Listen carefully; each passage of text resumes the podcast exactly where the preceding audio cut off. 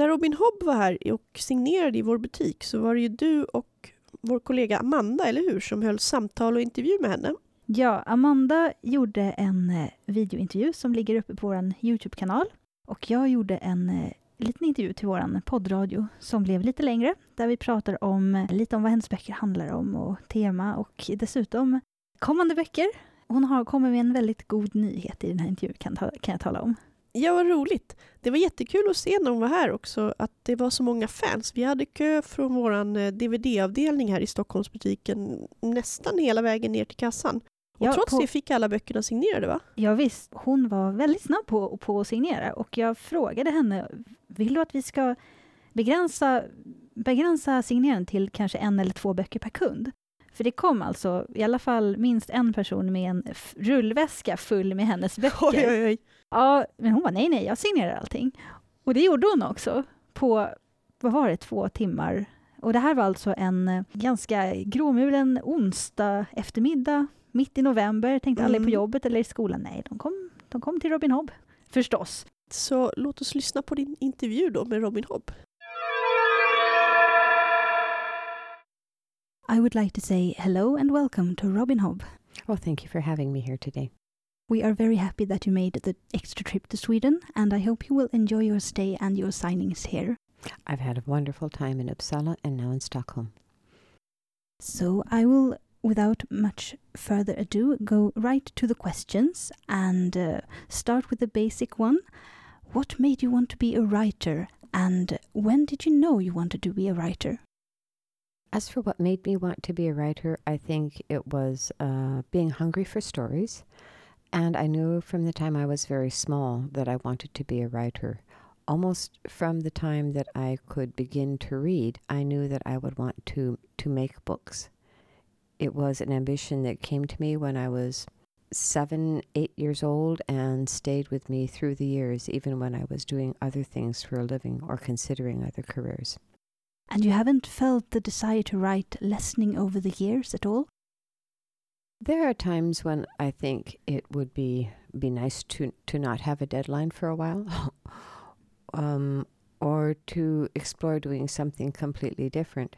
But the moment you start doing something different, it starts a cascade of story ideas. So um, I think wanting to do something different is mostly to get new stories. What I admire most about your stories, I think, is the world building, which I think is just fantastic. And I was wondering, uh, did you invent the world first, or did the characters and the story come first, or did it all come at once? It seems to me that there are, are two types of writers, and for one writer, it's the story, the what if question that comes first. And for the other kind of writer, it's the character who comes first, who steps out into the center spotlight on the stage and starts talking. So for me, it is the character who is my my keyhole that I peek through to see the rest of the world. And the world building actually forms up around the character.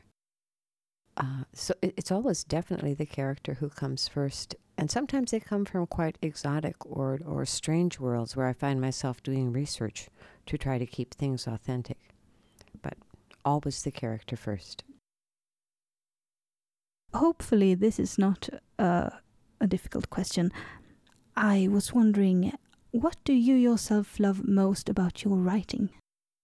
What do I love most about my own writing? Um, Oh, that, that question can be taken so many ways. So I will say, actually, the the thing I like most is the rewriting. Getting the first draft down is very, very hard. At that point, the writer is making all sorts of decisions, and it always feels like um, like you're shutting doors. Uh, the second you make one decision, you have turned down one corridor and the other one is closed off behind you. And of course, you have an infinite number of doors in the new corridor, and you can only choose one. So the the first draft writing is very difficult. The rewriting, once you have made all of those decisions, great and small, that's when you can go back and make the writing smooth or pretty, and or put in the clever bits, make the dialogue wonderful.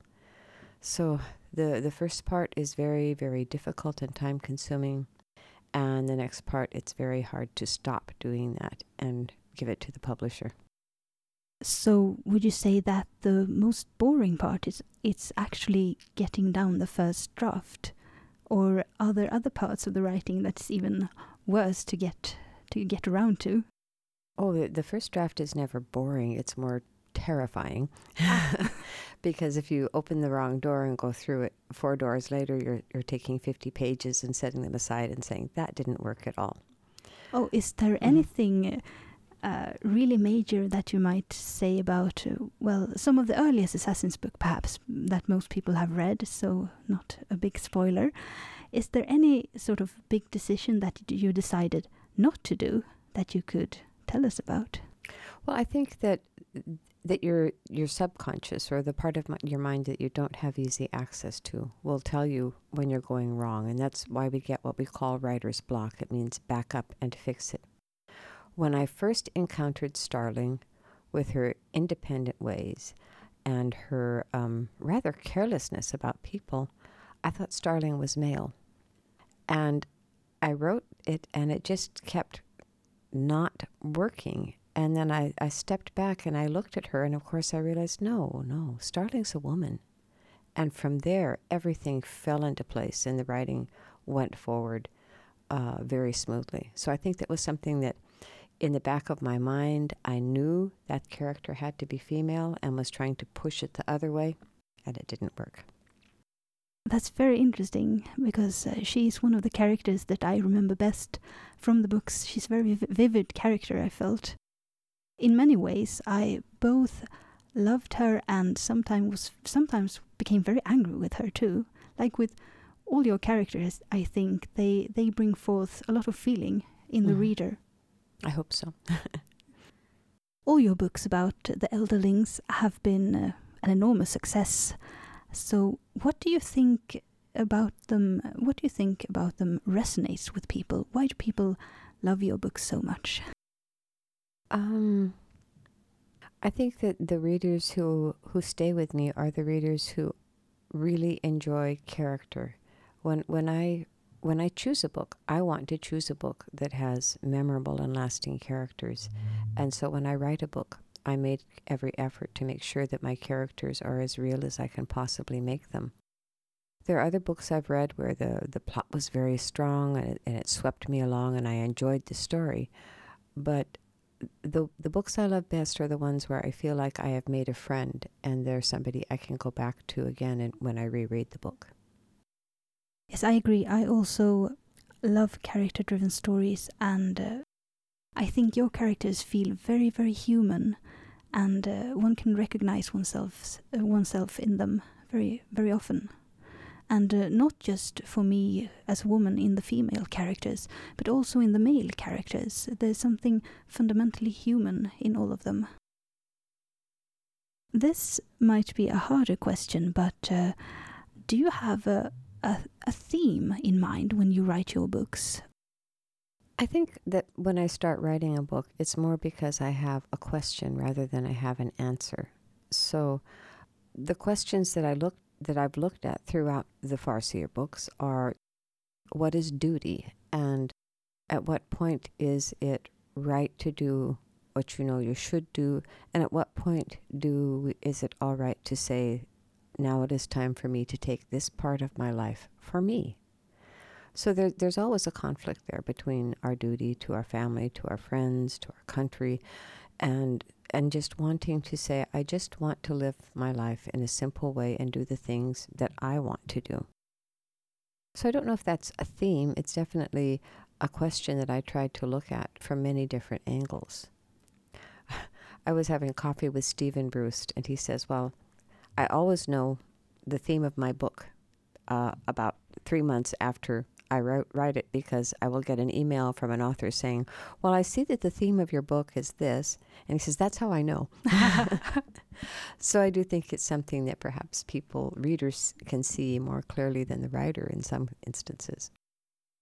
I also think it is something, that choice that you spoke of, something that even when we have uh, rather mundane lives, uh, a question that all of us uh, sometimes wrestle with when when should I do something for myself and when should I do something for others.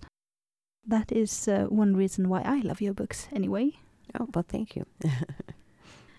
Well, to move on to your new book, which I just read and loved, The Willful Princess and the Piebald Prince, a central theme in it, and also in your Elderling trilogies, uh, especially the ones that center around the Six Duchies, are about the wit and the skill. And this is a story about how the wit became so maligned.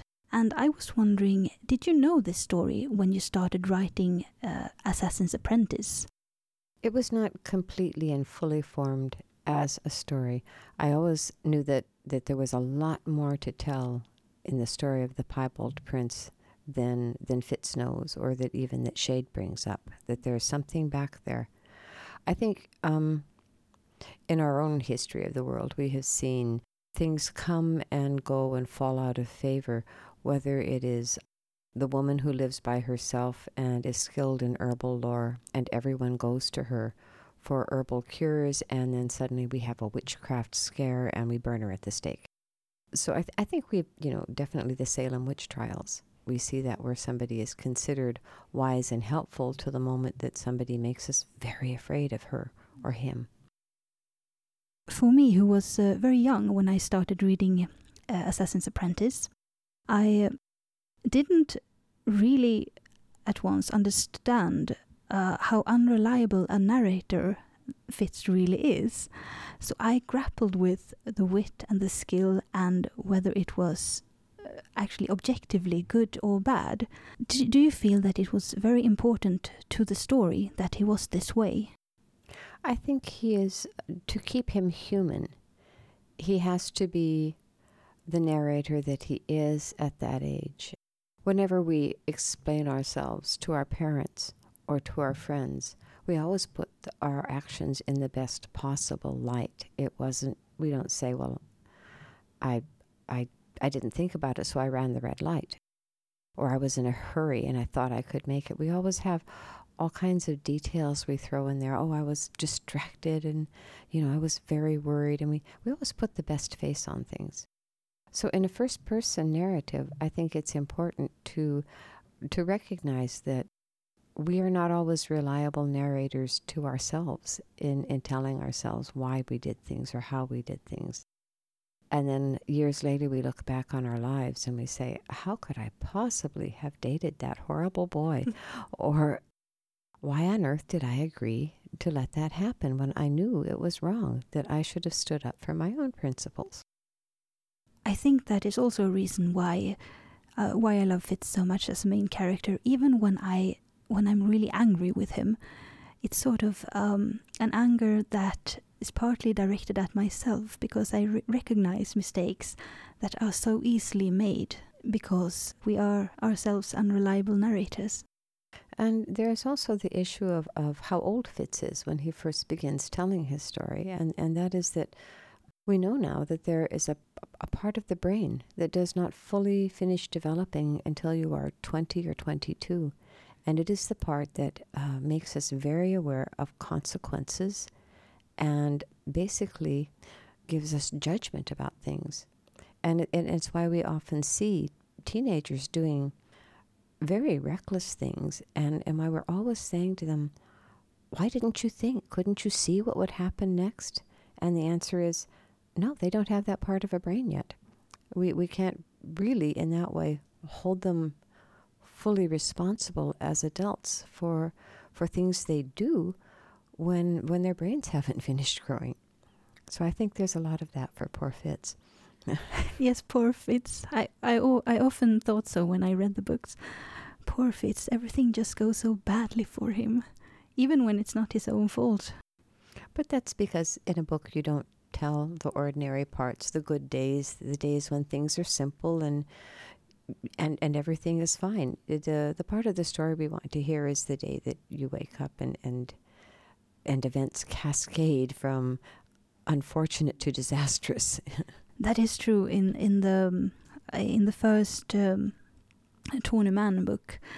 We meet him after he's lived quite a while, a quiet life, I think, in a small cabin if I recall correctly. Yes. And uh, then the adventure starts again. Yes. Life, life comes and finds him again. And this, of course, leads me into something I know a lot of people are very curious about, which is a new book about Fitz and the Fool. The new trilogy will be called The Fitz and the Fool Trilogy. The first volume should be available, if all goes well, in August of 2014, which is, is wonderful timing for me because I will be at LongCon, the WorldCon in London, uh, about the time that the, the new book comes out. I'm, I'm very looking forward to that. What I can tell you about the book at this point is that uh, chronologically, it takes place after the events that you've seen in the Rainwild Chronicles. So it is some years after we have seen Fitz and the Fool for the last time that the story is taken up again. Much more than that, I haven't been saying. For me, it's very easy to to talk a book to death, to talk about it so much that it's not exciting to write it. So I will just keep all that to myself.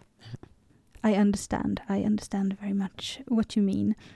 But uh, I must say I'm looking forward to it very much because the last tournament book just had me wanting more. It ended the way it ended. I was like, no, what happened? I want to know what Mhm. happens next. Where did he go? In these stories about um the Elderling realm, you have a lot of very major events happening uh, that, well, in the future would be called uh, historically major world changing events. Yes. Mm. And I felt that it was sort of laying the groundwork for changing the world as it looks. And I was wondering how much of this change will we be able to see within your books? Well, I hope it, it will seem very natural as things change. This is, of course, uh, if, if I say this, it's probably a tremendous spoiler for some of the books, but it is to say that the fool has gotten his way. And so we have all kinds of things uh, happening from a major predator at being restored to the top of the food chain, a sentient predator who doesn't necessarily feel obligated to recognize the validity of human culture. We have a technology that is being recovered, a, a magical technology that people are coming back into contact with and starting to understand how to manipulate it. We have um, different trade centers that are now gaining in power. We have a major political power shift all of these things have to have to have an effect on the world. J- just as um, events in our world, a, a political change in our world affects everybody in a kind of cascading domino effect down to the smallest person. Uh, speaking of which, the wit, it has been uh, a central part in several of the stories. And from what I can see, it is slowly changing. The, the way people look at it, it's it's sort of begun to change, at least. Well, with with Ketrican, when she was in power, she definitely wanted to see uh, something happen that would um, enable people who were born with this gift to not be endangered and in hiding all their lives. And um, ag- again, I'm, I'm trying to dance around spoilers here. I think I think it is um, definitely uh, a social change of acceptance, and and with it, um, people who had to hide their talents will now be in a position to use those talents with more. Um, not power is the wrong word, but um, that acknowledging that somebody has a special talent and can do things that other people necess- are not necessarily able to do, that that changes your social acceptance of those people. And sometimes it creates fear, and sometimes it creates alliances or trade. So there will definitely be repercussions from that. I would also like to ask about uh, the skill because in a large part of the story, much of it was about how how much damage it did to the people who used it, and uh, how they could just sink into it and disappear if they weren't careful. It almost seemed as if it were a power that they weren't supposed to use, or maybe that they were using it wrongly. Can you say anything about that? Uh, certainly. Um, I could say that um, in the time of King Shrewd and his father before him, they have narrowed down the people who are trained in it to make it as something that is very much reserved for the king's use. And in his hands, of course, it becomes a very powerful weapon. But when you when you start to narrow down knowledge, and when knowledge is lost of how something works, you're very also putting yourselves into the hands of those who know best how to use it. And when uh, an untimely death of a skill mistress uh, cuts off the training of those below her, and there is nobody else to step in and say, "I will educate you," then then you have the the small boys running the locomotive down the railroad track, um, with knowing how to make it go and how to make it stop, but not a lot else in between.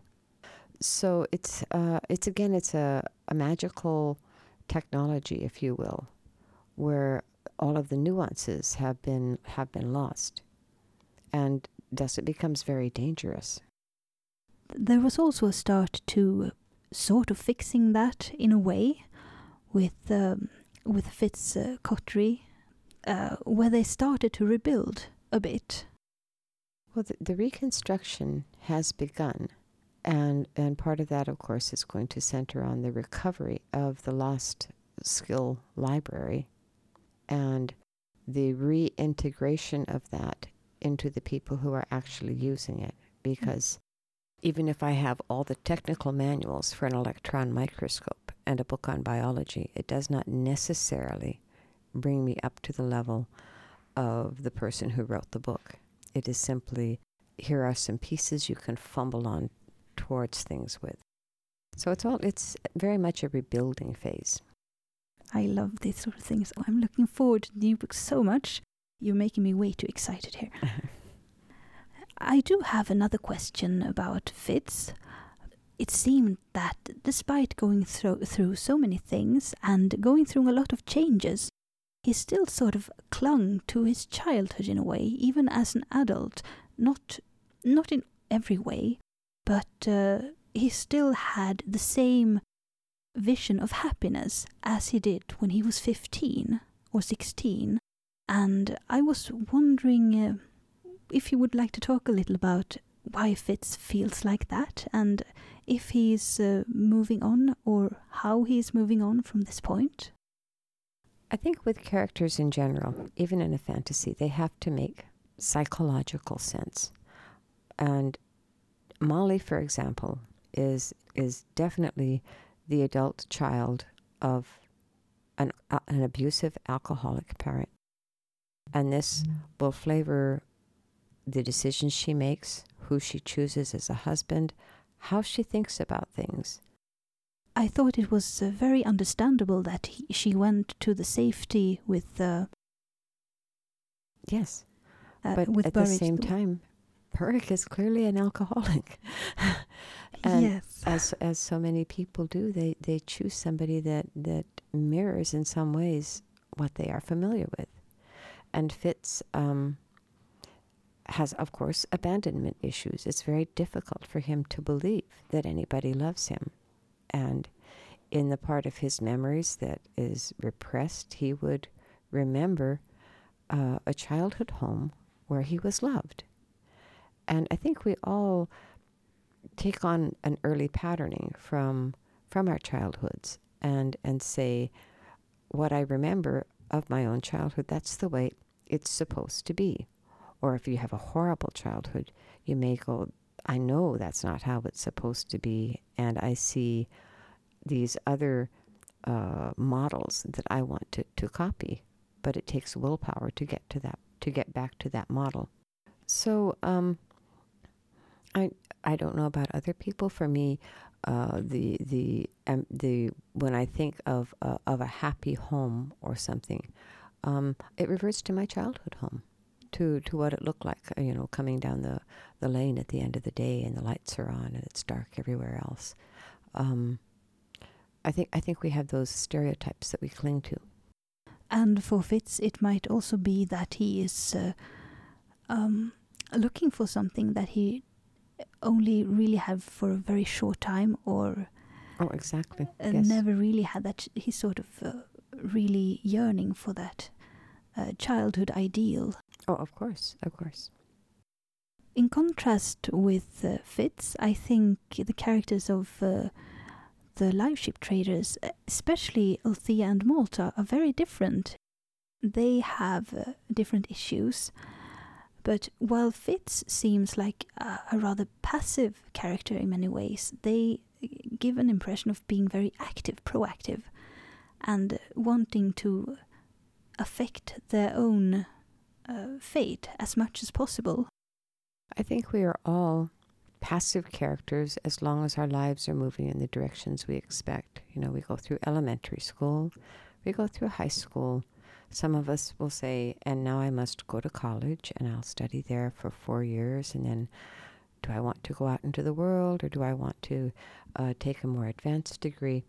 And we we don't become very active until the moment when something comes along and says, you're not going to have the life you expect And of course, that happens to, to Althea. in, in a very strong way. And um, when you look at Fitz, because he, he has literally no expectations at first. When strong strong role models step in and say, "This is what you are to be," there's a lot of security to that, and there's a lot of, "Thank God somebody knows what I'm supposed to be doing and, and who I am and where I am." so um, it is when those things are threatened, or that that uh, that presence is taken away that the character becomes very active in saying, "I will go get what I need, or I will find out what I need." Oh, speaking of the live ship traders, and of course, in connection with that, the Rain Wilds, uh, the Tony trilogy connected them in a way, but rather tenuously. There wasn't really a direct connection. Uh, will you continue in that manner? Will you connect them even more in the future? I think that in any world there are always, you know, tenuous connections that, that people find. There was a, a game we used to play that where you could uh, almost always uh, choose somebody you didn't know and find within, I think in the U.S. they said within seven steps or less, you will find a connection. So um, if I if I were working with you, I would I might go back to the the the furthest throw and say, um, my great grandparents came from Stockholm, and they were Lindholms. So I wonder if they knew somebody who was your ancestor, or or did you ever go to visit where they? And we would probably be able to build in seven steps or less a connection between us.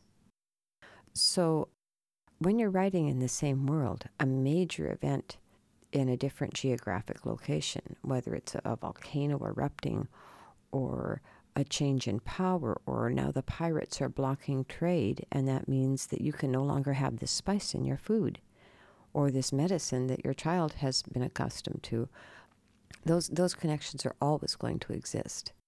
And I think it would be very create a very false world if you if uh, immensely important things could happen in Chalced and nobody in Buttkeep noticed. It, it definitely changes things.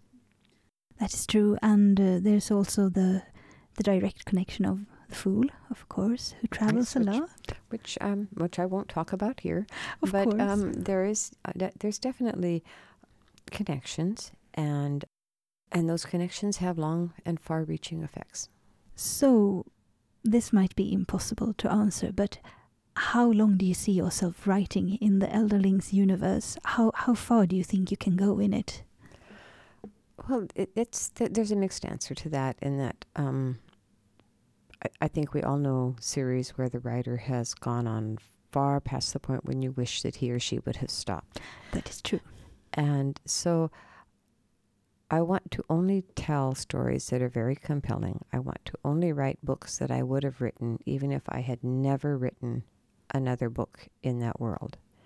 And I only want to write stories of that realm that actually belong in that realm. I don't want to take a, a Romeo and Juliet story and simply say, well, I'll make this happen in Chalced now, simply for the sake of, of bringing writers back into a, readers back into a familiar world. I think that's definitely cheating. So, as how long will I write in this world? Um, I will definitely uh, complete the trilogy I'm working on now. What happens after that?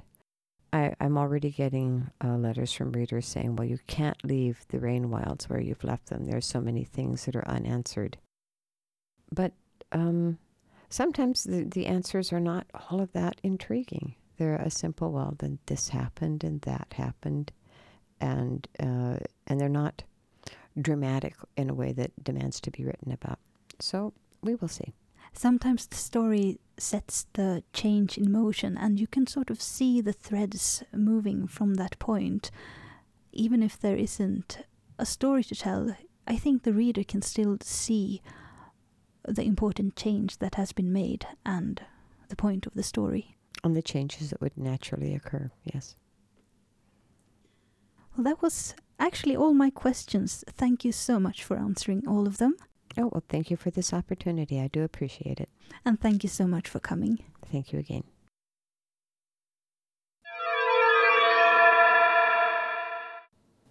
Den 11 december så hade ju The Hobbit, The Desolation of Smaug, eller Smaugs ödemark, premiär här i Sverige. Men du, Gabriella, du har ju varit på Europagala-premiären i Berlin. Ja, det var lite spontan resa för mig för vi fick ett eh, sista minuten erbjudande av vår vänliga underleverantör av Hobbit-prylar här. Tre dagar innan tror jag. Och eh, jag tycker ju om Berlin och jag tycker väldigt mycket om Sagan om ringen så att jag sa ja, ja, jag vill åka. Och det var värt det?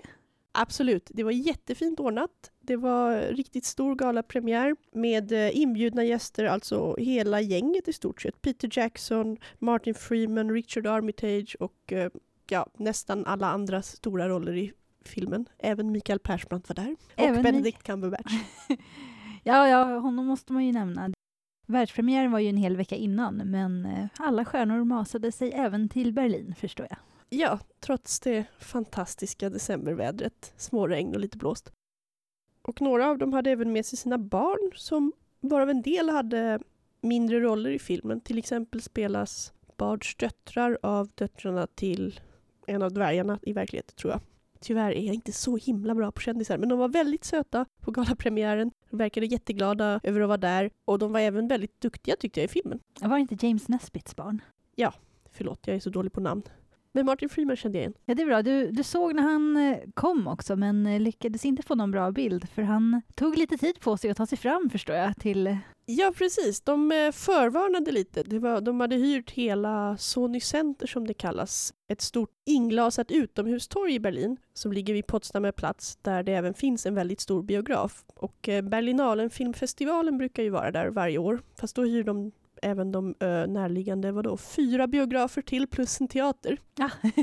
Men eh, de hade stängt av större delen av det här torget och då lagt ut en riktigt rejäl lång röd matta och fansen fick stå längs ena sidan. Och, eh, som de två tyska moderatorerna, värdinnorna, sa där i början så ah, nu kommer Martin Freeman har vi hört.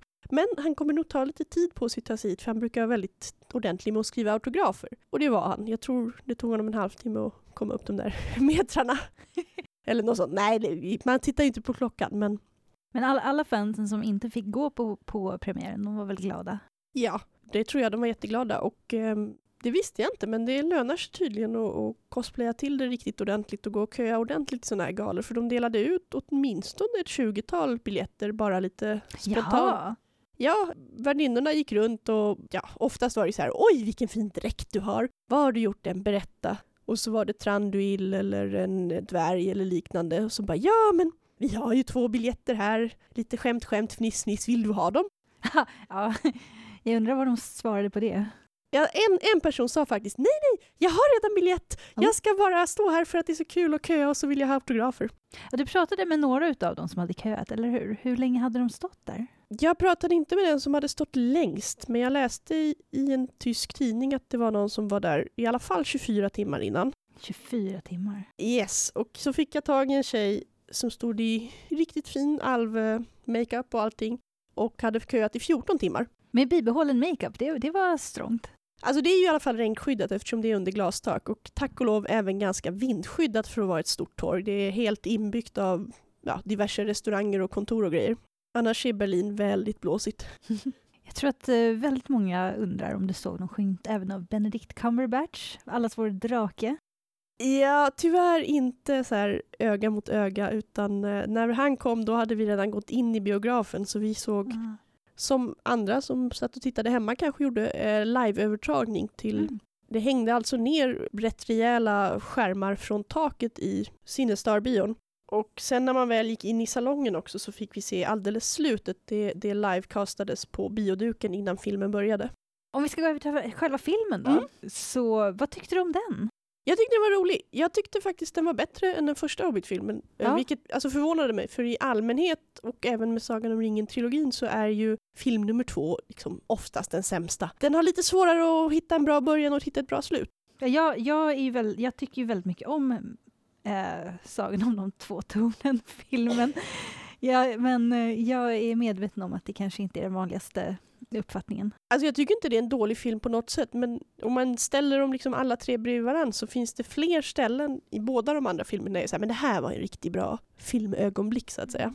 Jag tror att det är för att jag är, helt enkelt är ganska svag för storslagna, långdragna strider och det fanns ju en ganska lång sån i de två tornen. Ja, alltså jag är ganska svag för eleganta fina alver som gärna får vara lite snorkiga. Jaha, De ägnade ju rätt mycket tid åt Legolas, Tranduil, alltså hans far, och Tauriel. Den eh, nyskrivna karaktären som då är en kvinnlig alv som för att det inte bara skulle vara killar i två timmar och 40 minuter. mm. Och framförallt Tranduil är härligt snorkig, precis som man ska vara. Ja, vi, vi kan ju prata lite om, om Tauriel då, när vi ändå tog upp henne. Jag tycker väl att eh, det är behjärtansvärt att, att inkludera någon eh, kvinna också, eftersom det är Mm. ganska dåligt med det i originalberättelsen. Men jag har ju också hört att eh, per automatik då så får vi även ett triangeldrama på köpet. Ja, och det här tycker jag är så dumt för att alltså, det hon mest gör, precis som alla andra alver utan att avslöja för mycket, det är att ha ihjäl orcher Ja. i filmen. Och det, det görs bra. Jag vet att det fanns folk som i Sagan om ringen-filmerna blev lite så här, men herregud, Legolas åker skateboard och åh, blä." Eh, Det var lite överdrivet och här tycker jag de fick ihop det på ett bättre sätt. Man, eh, det kanske är för att man får se honom och de andra alverna slåss mer. Mm. Det blir inte liksom en gimmick-grej. Mm. Sen kan jag mycket väl tänka mig att det finns folk som inte kommer gilla de här fighterna heller för det är ungefär lika realistiskt som så här äh, asiatiska kung fu-filmer där du vet, du tränar tillräckligt mycket sen kan du hoppa från en bambusstång och sväva i 20 minuter. Ja, men det är alver. Det är alver. Ja, ja precis, precis. Det, det är mycket realistiskt alvslagsmål säger vi. Det tycker jag att vi Ja. slår fast, helt enkelt. Men Tauriel ska då även vara inblandad i ett triangeldrama. I en romans, helt enkelt. Ja, det, För hon är ju kvinna, då måste ju vara romans, eller? Ja precis, och det är helt, alltså jag, jag är så här, jag vill, jag vill inte avslöja för mycket men den Nej. ena personen där det verkar uppstå något slags ömsesidigt intresse kan väl ändå, okej det funkar, det, de, de har vissa likheter, det var lite sött och sympatiskt. Utom en, en väldigt cheesy scen som någon på internet påpekade att den ska vara en, en slags eko eller en spegling av en liknande scen med Arven och Frodo som jag också tyckte var cheesy redan när det Ah. begav sig i Sagan om ringen. Men i alla fall, den biten funkar. Sen har vi den ö, andra parten i triangeldramat liksom, för att få ihop triangeln och det var bara Nej, kan de, inte- kan de inte bara få vara vänner i så fall då? Vad, vad behövs det här för?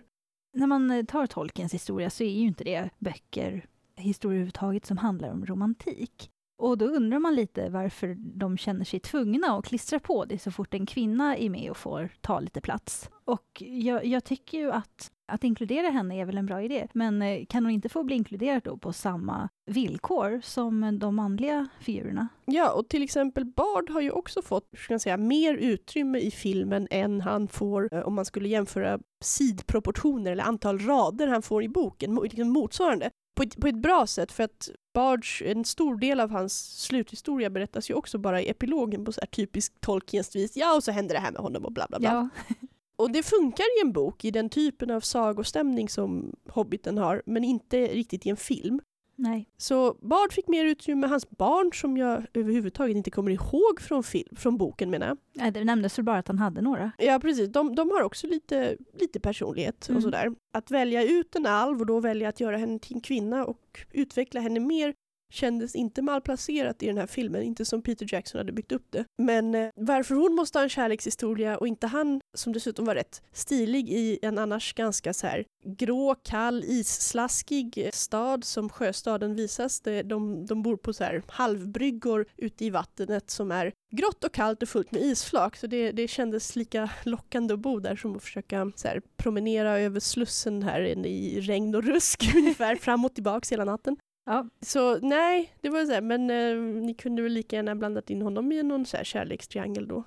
Alla dessa snygga dvärgar som kommer och övernattar eller någonting. ja. Om man ändå ska hitta på saker. Nej, men det känns som en, en, eh, en typiskt, eh, Bara för att romans, jag hatar sådana. ja, typiskt begränsat perspektiv hos filmskapare som existerar i, i all mass kommersiell media, om man nu ska uttrycka sig krasst. Ja, som tur är, hon var bra skådespelare. Evangeline Lilly, jag kan inte riktigt uttala hennes namn, men det ska uttalas på franska fick jag höra. De flesta av hennes scener funkar riktigt bra, de var roliga att se på. Överhuvudtaget, det var bättre koreograferade eller bättre klippta actionscener. Jag behöver se om filmen och förmodligen även Hobbit 1 för att kunna sätta fingret på vad som, vad som funkade mer den här gången. För de är ganska lika på många sätt, det var bättre. Smaug var jättebra också, Ja. måste, måste sägas. Ja, man har ju hört en hel del om hur eh, Peter Jackson har skrutit om att det är minsann inga specialeffekter utan Benedict Cumberbatch, han låter så här. Det var en sån perfekt rollbesättning. De hade ju lagt en massa filter på hans röst för när han är nekromantikern. Ja, Och det lät eh, generiskt fantasyväsande. Så det är bra att han inte fick en massa filter nu för det, det hade bara blivit sämre. mm. Men jag vet de hade använt någon slags motion capture på honom för att eh, sen typ morfa hans rörelser till Smaugs rörelser. ja det stämmer. Det, det har jag hört en hel del om, måste jag ju faktiskt säga. Ja, och jag tror det funkade bra. Han, han rörde sig eh, rätt naturligt alltså, Okej. alltså draken. ja. Som jag föreställer mig då att en väldigt stor och ganska ja, slank drake rör sig. Det var en hel, helt realistisk eh, drake helt enkelt. Ja, till en viss grad då. Ibland undrade jag lite så här, men eh, borde du inte ha fångat de där dvärgarna nu när ni springer runt i alla dessa trånga gångar? Eller i alla fall flamberat dem? Äh, Han ville väl ha lite kul först. Han ville absolut ha kul. Det, det är en, Benedict Cumberbatch är bra på att skådespela sadistisk njutning misstänker jag, för han, han eh, roar sig helt klart där i början i alla fall av sitt samtal med Bilbo.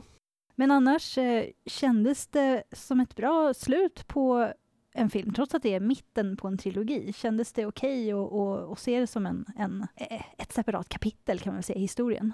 Ja, alltså den är ju på inga vis en fristående film. Det börjar Nej, nästan rakt i och det slutar med en cliffhanger. Men eh, jag kände ju när jag gick ut från bion att herregud, ska jag behöva vänta ett helt år till? Nu vill jag ju se resten. nej. Ja. Så på det sättet är den helt okej nummer två. Och jag tycker de, de småhandlingar och så vi fick se i filmen, de funkade bra. Mm. Jag tycker ju väldigt mycket om mittenpartier i berättelser. Det är oftast där som man bygger upp och stärker förhållanden mellan olika figurer. Och dessutom är det ju, jag vill säga, det är varken början när man eh, blir introducerad till allting eller slutet när allting löser sig. Utan det är liksom ett mittenparti där allting måste fungera. Det måste fortfarande vara starkt. Annars så faller, tycker jag, både början och slutet för att mitten är för svag. Det känns bara som man sitter av tiden. Ja, alltså där hade jag ett litet problem med filmen. Det är också så här, det är lite svårt för mig att säga exakt, för jag hade inte optimal sittplats. Jag är inte så här supervan galapremiärsbesökare om vi säger så. Så första när jag gick in och försökte sätta mig, då var det för tidigt. Och sen när jag kom in, då hade jag missat att en massa folk hade gått och eh, paxat de bästa platserna. För de är inte numrerade alltså. Nej, de bara släpper in alla i en jättestor salong. Sen var en del eh, låst för vissa personer. Mm. Det var att jag satt lite för nära så i vissa scener var det lite jobbigt med 3D. Framförallt i början av filmen innan jag vande mig. Sen tyckte jag det funkade bra jag tyckte också att ehm, den här high frame-grejen funkade bättre än i förra filmen. Det jag kände var att han, Peter Jackson hade liksom inte lagt tillräckligt mycket tid på att utveckla eller ja, alltså teckna sina huvudpersoner och hela sällskapet i full kontrast. Om man säger. De, de gavs rätt bra karaktärisering tyckte jag i första filmen, framförallt då Bilbo och Thorin. Men nu var det ungefär som att de bara var där och så plötsligt kommer så här, nu är det en Bilbo-scen och då spelade Martin Freeman riktigt bra. Alltså han är, han är jättebra Bilbo. Mm. när han får skådespela och inte bara ska gå. Det var lite för mycket sånt och sen så samtidigt så lyckades de på rätt kort tid göra en, inte full karaktärisering, men ändå liksom någonting intressant med Bard och med Tranduil och med Tauriel och, och Smaug. Och det är inte det att det inte fanns tid för att ha lite samtal och sånt mellan dvärgarna och Bilbo, bara så att man fick en känna av hur, hur är de? Ja, det är ju så med, med film, att varje ögonblick har ju betydelse. Det finns ju ingenting som bara kan vara där bara för att, för man har ju väldigt, man har ju väldigt begränsad tid att säga det man vill ha sagt och utveckla de personer som man vill utveckla. Så att det gäller att använda varje scen optimalt. Ja, men samtidigt nu när denna ganska tunna bok som The Hobbit är har blivit jo. tre filmer så tycker jag att det var, det var att tappa bollen lite att låta mm. så pass mycket av filmen ändå gå förbi där ens um, ja, huvudpersoner bara är. Ja, det kanske finns scener där man kunde ha givit dem lite mer att göra än det ja. de faktiskt gjorde. Ja, gå. Ja, de kan, de kan och prata det, samtidigt. Det är, rätt, precis, det är rätt många gåscener och om det är så här, okej, okay, om valet är att klippa bort, ni vet, alvintriger eller årsplanering, okej, okay, årsplanering kan de klippa bort. Jag bryr mig inte om vad årsarna gör, de är onda, punkt slut. men, men det är min åsikt, det, det, kan finnas andra som tycker att det är bra att skurkarna får lite plats också. De gjorde, de gjorde ju ändå något i varje scen de är med, så antingen slåss de eller planerar eller talar. Det är inga liksom, titta, Orcher, nu ska vi filma dem i två minuter. Och eh, det är väl lite mer sånt jag hade önskat eh, beträffande ja, dvärgarna och Bilbo och så. Men, Men eh, rolig film, underhållande. Den hade mycket bättre balans med humorn och action än den första Hobbit-filmen tycker jag. Det kändes mer som en helhet på något sätt, inte lika spretig. Jag tror det var allt. Jo, vänta, jag måste ju få berätta också. De hade ju byggt upp en jättefin eh, Smaug, alltså hans huvud då, begravt under guld där vid ingången till biografen sen eh, efteråt så fick vi ju som de eh, giriga skattsökare vi var alla biobesökare rota fram lite guldmynt ur guldhögen. Ooh.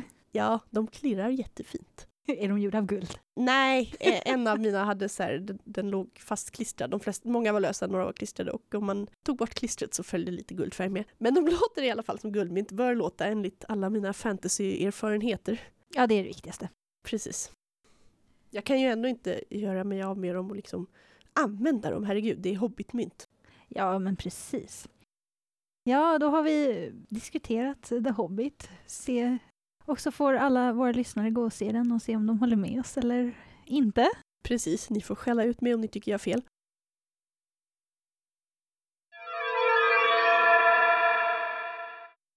Som vi nämnde i vårt förra program så har vår butikschef Mats varit i England för att gå på World Fantasy Convention och han skrev en liten bloggdagbok under tiden han var där och kommer här att läsa upp ett smakprov ur denna. Brighton 22.32 på kvällen. Jag befinner mig på Holiday Inn efter en halvtimmes pendeltågsresa Gatwick-Brighton i nästan öde nedgången vagn. Men nu måste jag planera morgondagen. Tre parallella programspår, två vanliga och ett tredje med betoning på att skriva. Böcker, tv-serier, film, serieromaner och annat med tips av etablerade författare. Not for children, How far should you go in young adult fiction till exempel, som handlar om sex, våld och droger i ungdomsböcker. Terry Pratchett ska prata om sin nya skivvärldsroman, men ber åhörarna respektera att han inte orkar signera några böcker, märkt av Alzheimers sjukdom som han är. Och här är en panel som handlar om hur man skapar en trovärdig värld med egen historia, kultur och politik. Tänk Meatcore eller Hogwarts eller Lovecrafts Innsmouth. Medverkar gör Robin Hobb och Patrick Rothfuss och andra som är experter på att leka Gud. Och det finns mycket mer. En panel om steampunk och en om sagor, Nifty Shades of Fay med Tanny Flea och Graham Joyce. Och här, som gjort för mig, How to write that difficult second book. Björn Ajvide, han är faktiskt där och han ska prata om vampyrer. Och på lördagskvällen är det fantasypoesi i Hiltons bibliotek. För att spökhistorien det blivit sen kväll. Hur ska jag hinna med allt det här? Dricker kaffe och får sällskap av en engelsk kille med enstaka skäggstrån lite här och där, som små öar av hår i ansiktet. Han är författare. Eh, uh, a not yet published author, skyndar han sig att tillägga, anande min nästa fråga. Han skriver skräck, en korsning mellan Ramsey Campbell och Stephen King och skiner upp när jag säger att jag är från Sverige. Let the right one in, säger han. Lindqvist! Han är ett stort John Ajvide-fan och menar att förortsmiljöerna och människorna i romanen är universella. Alla känner igen sig och det övernaturliga blir vardag. Bloody brilliant. Då, bakom oss, säger någon något på svenska. Mats, tyckte väl jag kände igen dig. Vad roligt att du är här. Det är John Ajvide på väg till en panel där han ska diskutera om de odöda kan ta sig upp ur kistan och återta sin roll som litteraturens otäckaste monster och sluta glittra och vara romantiska eller humoristiska. Om fem minuter, säger han och tittar förvånat på min engelska vän som passar på att trilla av stolen och slå sig. John skyndar vidare. Möjligen överdrev jag något lite där. Jag funderar på att gå och lyssna på John, men Sir Terry Pratchett ska tala om sitt liv och allt han har gjort och läsa ur den kommande, kanske sista, skivvärldsromanen Racing Steam. Så, så får det bli. Hilton Hotel, panel. Are all the best genre books now young adult? När jag skrev Coraline, säger Neil Gaiman, gav jag de tre första kapitlen till min förläggare och bad honom läsa. Really, really good, Neil, sa han. The best you have ever written. But I'm not going to publish it. Varför inte, undrade Neil. Det är ju en bok för barn och vuxna och så kan vi inte ha det, du måste bestämma dig. När boken var klar ett år senare, säger Neil, hade allt förändrats i ett slag. Harry Potter och Philip Pullmans Guldkompassen-böcker hade gjort det möjligt för vuxna att läsa barn och ungdomsböcker utan att skämmas. Och Coraline-förläggarna hade inte längre några invändningar. Jag sitter och lyssnar på en panel om böcker för unga med Neil Gaiman som den självklara fixstjärnan. Vid sin sida har han Garth Nix, Holly Black och Susan Cooper. En ring av järn som ni kommer ihåg kanske. Som ju var en av de första fantasyböckerna som slog igenom i Sverige. Frågan som diskuteras är om kategorin böcker för unga vuxna verkligen behövs eller om det är något som bokförlagen har skapat i marknadsföringssyfte. Undersökningen visar att böcker för unga vuxna tilltalar läsare i åldern 20 34 mer än tonåringar, säger Garth Nix och ber om ursäkt för att han plötsligt låter som om han var förläggare och inte författare. Det är en rolig panel som knappast håller sig till ämnet. Kan berättarjaget eller huvudpersonen i en ung vuxenroman vara 40 år? Självklart, säger alla paneldeltagarna, men har sedan svårt att komma på ett enda exempel. Finns det tecken på Peter panifiering i unga vuxna berättelser? Alltså att de som skriver och läser inte vill växa upp? Nej, säger Holly Black, som har blått hår för övrigt. Unga vuxna böcker handlar om att växa upp, bli vuxen. Stora livsavgörande frågor ska besvaras och som aldrig återkommer när man är fullvuxen. Måste böcker för barn och ungdomar sluta lyckligt? Nej, säger Susan Cooper. Späd som en åldrad elva, silver och grå. En vindpust och hon kommer att sväva iväg. Nej, men där måste finnas hopp. Det är barn som läser. Lördag kväll. Jag står och väntar på att dörrarna till Joe Fletchers Book Launch Party ska öppnas. Jag är inte ensam. En lång kö av glada människor gör mig sällskap. Dörrarna öppnas. En stor sal. Ett långt bord där massor av författare sitter. A glass of wine, sir? Yes, please. Ett bokparty kräver naturligtvis ett gott, glas gott vin. En författare får genast en lång, lång kö. Det är Neil Gaiman. Jag ställer mig i kön. Men jag är faktiskt inte här för att få en signerad bok. Jag är här för att hälsa Neil välkommen till Stockholm i maj nästa år. Bakgrund. Bonnier Carlsen utger Neil Gaimans nya bok Ocean at the End of the Lane i svensk översättning i början av nästa år. Jag råkar veta att förläggare Lotta Bergqvist på förlaget är Neils mest hängivna fangirl i förlagsvärlden, kanske i Sverige. Och hon har bestämt sig för att Neil ska komma till Stockholm när boken släpps. Och jag? Jag har bestämt att det är i SF-bokhandeln som han ska signera. Jag vet också att alla detaljer inte riktigt är klara. Jag misstänker dock att när Lotta bestämt sig för något blir det ofta som hon vill. Så, då står jag ju där i kön. Kanske inbillar jag mig, men en del andra författare ser rätt beklämda ut när de ser Nils långa kö och sin egen korta. Neil däremot blickar aningen trött ut över folkmassan och tar en klunk rödvin ur ett glas fyllt till bredden. Jag har träffat Neil vid två tillfällen förut i samband med signeringar i SF-bokhandeln. Han kommer inte att känna igen mig. Det är några år sedan sist. Och vi är ju dessutom i Brighton. Hello Neil, I'm from Stockholm and a science fiction bookshop, remember? Säger jag när jag till slut kommer fram. Han nickar, men jag är rätt säker på att han inte kan placera mig. Bokhandeln kommer han ihåg, men inte den där figuren framför sig. Men här finns ingen tid att förlora, så jag framför mitt ärende. Neil nickar och säger att han har blivit tillfrågad och gärna vill komma till Stockholm, men hans mor fyller 80 år just när besöket är inplanerat så han kan inte lova något just nu. Och så blir jag milt bortföst av personen bakom mig i kön. Hoppet är inte ute. Kanske kommer Neil till Stockholm i maj. Mer information följer. Det är många programpunkter avsedda för författare på World Fantasy Convention. Eller för alla som drömmer om att bli författare. Jag går på en panel med namnet Style vs Substance in Fiction. Vad är det som är viktigast? En spännande handling eller ett självlysande språk? Eller vem bryr sig om handlingen om språket är platt? Å andra sidan, vem orkar läsa om språket är fantastiskt men inget händer eller handlingen är korkad? Om dina romanfigurer är verkliga för dig, då följer intrigen av sig själv, säger Geoff Ryman. Lärare i creative writing och själv författare till flera mycket märkliga science fiction och fantasyromaner. Och läs vad du skriver högt. Då hör du rytmen i ditt språk och kommer att märka när du tappat stilen. Och tänk på att människor har olika rytm i språket om de är nervösa, glada eller trötta. Men hur var det då med sex, våld och droger i unga vuxna-böcker? How far should you go? Vuxna glömmer lätt hur eländigt det kunde vara i tonåren, säger Francis Hardinge, som finns översatt till svenska för övrigt, Moska Maj och de bandlysta böckerna. Jag har aldrig mått så dåligt som när jag var 13 år. Ska jag då som vuxen utlämna de mörka sidorna från min barndom i mina romaner i omtanke om mina läsare? Nej, Chris Priestley, som jag inte läst någonting av, han säger att han växte upp i ett kvarter där droger och våld hörde till vardagen. Och han läste böcker, han var en av de få som läste böcker, men aldrig böcker med lyckliga slut. I didn't want no happy endings. Och så tillägger han att allt är tillåtet i böcker för unga vuxna eftersom de är nästan är vuxna och att skydda dem från verkligheten i böcker, det är löjligt. Holly Black hon har en lista på de vanligaste orsakerna att ungdomsböcker förbjuds på bibliotek i USA. Svordomar vinner, följt av sexskildringar.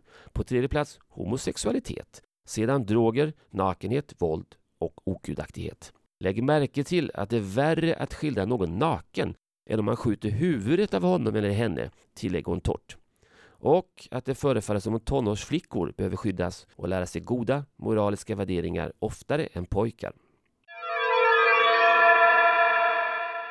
Gunilla, du har ju ansvar för vår nyhetstidning, så du vet ju allting om allt som vi säljer. Så att dina julklappstips är säkert fantastiskt bra.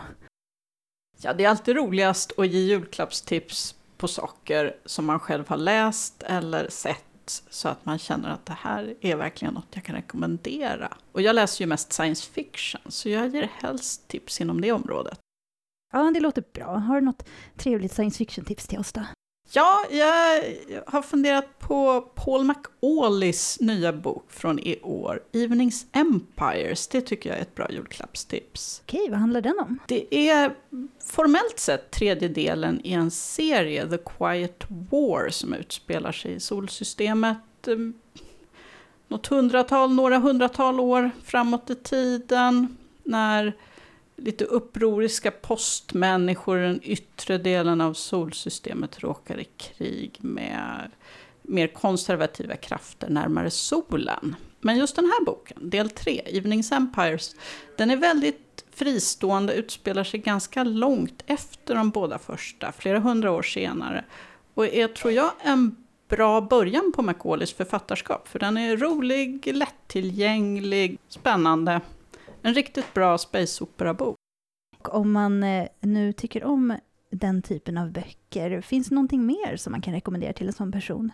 Jag, jag skulle vilja rekommendera ett rollspel faktiskt, som utspelar sig i eh, solsystemet i en nära framtid. I en miljö som är lite lik den som Macaulay beskriver. Eclipse Face heter det. Och handlar om so socialistiska postmänniskor på Titan och yttre solsystemet som bråkar med onda so storbolag samtidigt som jorden har ödelagts av jättelika AI-maskiner som har löpt amok. Det är en väldigt spännande spelmiljö, ett riktigt, riktigt bra rollspel rekommenderas. Aha, ja, det, det låter faktiskt väldigt spännande. Ja, Ja, men tack så mycket för julklappstipsen. ja varsågod. Ja, David, du har också ett gäng julklappstips till oss, eller hur? Ja, jag har grävt fram två stycken ganska nya böcker. Eh, en är Unleckys Ancillary Justice som är en eh, science fiction-bok med en skepps-AI som har laddats ner i en människokropp och som är ute efter, ja, vill ha hämnd på de som gjorde det.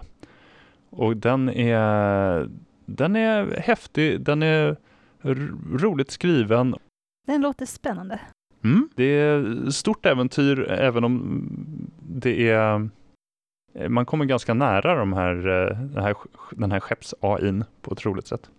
Sen så vill jag även tipsa om eh, Dan Simmons The Abominable som är en skräckbok av det lite långsammare slaget. Den är stor och tjock och handlar om bergsklättrare som upptäcker någonting märkligt på Mount Everest. Så det, det är den här typiska skräckgrejen att man är ensam och långt från civilisationen och det, det, är dåligt med täckning på mobilen och sådär när skiten så träffar man, fläkten. Och så råkar man ut för någonting ofattbart. Ja, precis. Ja, det, det låter som någonting riktigt bra. Ja, eh, den, den, eh, den är som sagt ganska långsam, eh, men blir obehagligare bara därför.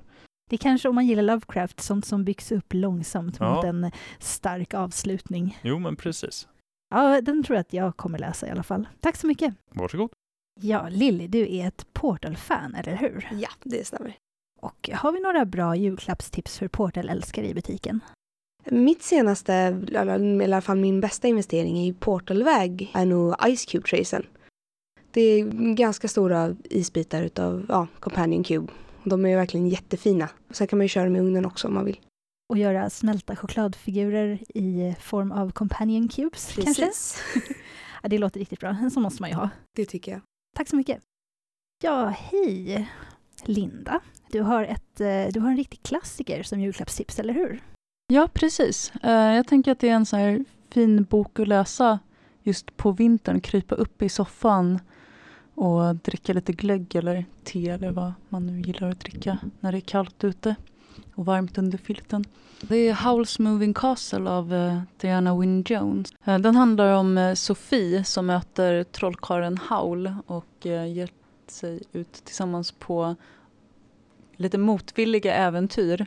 Och det är ju lite unikt med en bok som handlar om en gammal kvinna. Nu är det ju en ung tjej i en gammal kvinnas kropp. Men det är roligt med de här krämporna på långtur. Ja, en av mina absolut favoritböcker med henne faktiskt. Ja, det brukar vara så. Har man läst boken så blir det en favorit som man gärna läser om och tipsar andra om. Men det är ändå förvånansvärt många som har missat den genom åren. Ja, är det så? Ja, det känns så. Ja, nej men den rekommenderar jag också varmt. Mm. Tack så mycket för det. Varsågod. Ja, Andres, du är ju våran spelexpert. Eh, har du några tips till eh, spelare? Well, I want to give two different tips. One being my kind of general recommendation to games would be Ticket to Ride. And because it works very well for families, it works very well for people ages, let's say six to even maybe even 60, which is my experience. I played with my six year old niece. And I played with my 65 year old father, Ticket to Ride, and I enjoy it as well as a you know hardcore gamer, I guess you'd say. And I think anyone can really kind of jump into it. Uh, the different maps make it a different variety for diff- whatever different people want to play, whatever map each map has comes with their own strategy or different kind of rules. So definitely Ticket to Ride as the general recommendation for everyone who maybe hasn't played games or maybe has but wants something that they can tr- introduce to other players as well. And uh, maybe another one would be, would be Spartacus for their, your group of really core nerdy friends who play a lot of games and maybe haven't tried Spartacus out. It has a very, very dumb cover, but if you can get past that photoshopped kind of TV artwork, you get an amazing game where you play as one of the greater houses of Rome and you backstab and betrayal your way to supremacy. Mm, jättebra tips. It is amazingly fun and a big surprise to me. I was shocked just because you know I wrote it, I wrote it off as a, a TV tie-in game, but it was probably one of the best games of last year. Ja, det låter ju fantastiskt. Hej, det här är Karin i Malmöbutiken och vi här nere har några julklappstips som vi gärna vill dela med oss av. Eh, mitt klapptips är boken till alla belästa nördar med sinne för humor. Det är William Shakespeares Star Wars. Eh, det är författaren Ian Dozier som helt enkelt har skrivit om manuset till första Star Wars-filmen som om det vore ett Shakespeareanskt drama på blankvers. Boken är fantastiskt rolig att läsa och fullständigt träffsäker. Alla, inklusive Jabba the Hutt och R2D2, pratar plankvers. Rekommenderas varmt. Hej, det här är Jonas i Malmöbutiken. Jag skulle vilja rekommendera Fiasko, vilket är ett väldigt enkelt rollspel som lämpar sig både för nybörjare och mer erfarna rollspelare. Den går ut på att eh, tillsammans skapa en droglig historia av värsta bröderna Coen-snitt. Flottiga restauranger, droghandel, ond bråd död, ju värre desto bättre. Och allt man behöver utöver den tunna boken är vanliga sexsidiga tärningar. Rekommenderas varmt. Hej, det här är Myra. Som julklappstips vill jag rekommendera The Shining Girls av Lauren Brooks, som är en roman i skräckkategorin. Det handlar om en ung tjej som heter Kirby som blir utsatt för ett mordöverfall. Men hon överlever och det visar sig att hon inte är den enda som har upplevt detta. Eh, hon tar reda på att det finns en mördare som kan resa i tiden. Den rekommenderas varmt av mig. Hej, det här är Nene.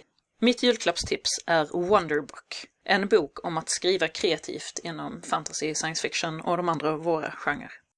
Det är en bok som handlar om hantverket, om eh, hur man hanterar sin kreativitet och hur man driver igenom ett projekt från början till slut. Den är skriven av Jeff Vandermeer och den är rikt illustrerad. I den finns det massor med essäer av olika författare.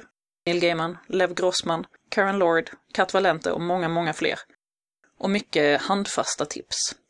Och boken tar inte slut mellan pärmarna heller. Det finns mer av den här varan på eh, nätet. Så ifall du eller någon du känner är intresserad av att skriva så rekommenderar jag Wonderbook. Avslutningsvis, mitt och Jennys julklappstips. Och jag vill tipsa om Sailor Moon, mangan alltså, som har kommit ut igen på engelska efter att ha varit uttryck i väldigt många år. Det är en jättebra action och äventyrmanga för tjejer och killar, för alla som gillar seglarklädda månhjältinnor och för alla som tycker om romantisk och äventyrsmanga. Den ursprungliga målgruppen är tjejer 7-12, så bara man klarar av engelskan så är den helt okej. Okay. Det har dessutom kommit ut två samlarboxar som samlar först del 1 till 6 och sen del 7 till 12 och där man även får med söta klistermärken. Jättefin julklapp. Jag har två julklappstips. Ett eh, till fantasyälskaren som kanske har läst Martin och kanske har läst Jordan och kanske vill ha någonting nytt. En riktigt djup, intrikat, detaljerad fantasyvärld med många intriger och intressanta figurer.